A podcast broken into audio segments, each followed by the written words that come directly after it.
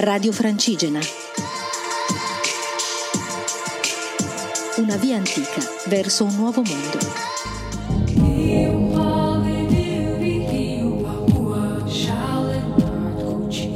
Buongiorno a tutti, sono Elisa, sono una pellegrina e mi trovo in questo momento in Francia.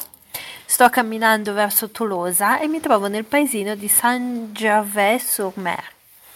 Sono partita il 25 febbraio da Desenzano del Garda, in provincia di Brescia, e sto andando a Santiago de Compostela e a Finisterre sull'oceano. Qui, come ho sentito dire dappertutto in Italia, oppure in tanti posti in Italia, c'è una grande pioggia. Piove ininterrottamente e continuamente e fa anche abbastanza freddo. Questo può essere un problema perché sono in delle tappe di montagna e quindi bisogna fare delle valutazioni in relazione alla strada da prendere.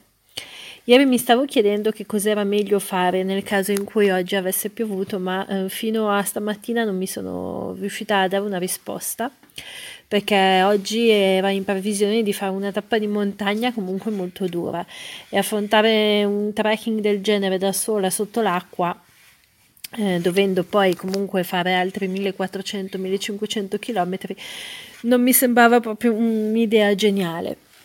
Con me ci sono altri due pellegrini, Bernard canadese e Maxime francese.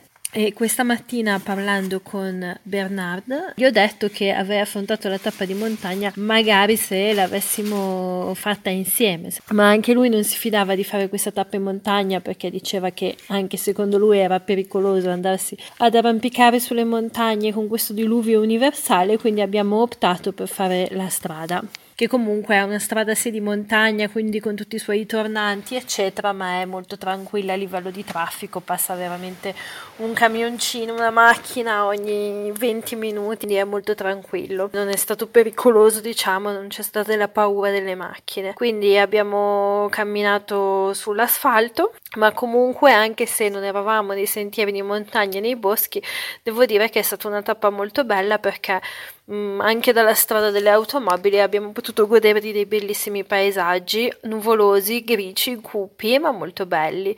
Comunque a me le atmosfere così un po' gotiche, un po' invernali, un po' grigie mi piacciono molto, quindi in realtà a livello eh, visivo ho avuto una buona tappa, anche se ovviamente ha piovuto quasi tutto il tempo, ultimi, l'ultima oretta di cammino non ha, ha smesso, però ha piovuto quasi tutto il tempo. Tra l'altro di fianco a me c'è stato per quasi tutto il tempo un fiume che scorreva, che è una piacevole compagnia, secondo me, quando si cammina avere accanto un fiume. Quindi oggi è andata così, la tappa avendo fatto la strada asfaltata è stata molto più corta del previsto, quindi sono arrivata a Saint-Gervais abbastanza presto.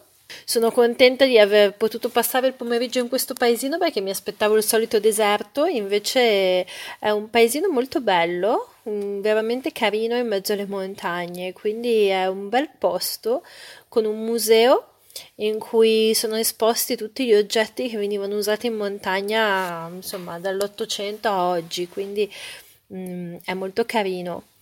Ci sono anche delle attività commerciali, eh, cosa che non trovo da qualche giorno, è, um, perché c'è stata Pasqua, Pasquetta, quindi è da un po' di giorni che non trovo una farmacia oppure un supermercato, almeno qui posso trovare queste cose. C'è un gite molto bello, molto bello, con una bella cucina, un bel bagno e queste cose ti fanno gioire per le piccole cose, nel senso che possiamo avere una grande gioia perché abbiamo una lavatrice, perché abbiamo una grande doccia, perché abbiamo un piccolo supermercato, perché abbiamo la possibilità di cucinare. E quindi in cammino quello che succede sempre è questa gioia, questa possibilità di essere veramente profondamente felici per delle piccole cose che nella vita quotidiana diamo per scontate e invece scontate non sono come cucinare del buon cibo, mangiare del buon cibo, dormire, lavare i vestiti, avere delle piccole cose che utilizziamo nella quotidianità che magari possono venire a mancare. È bello apprezzare le piccole cose che diamo per scontato ed è qualcosa da portare a casa quando sarà finito il viaggio.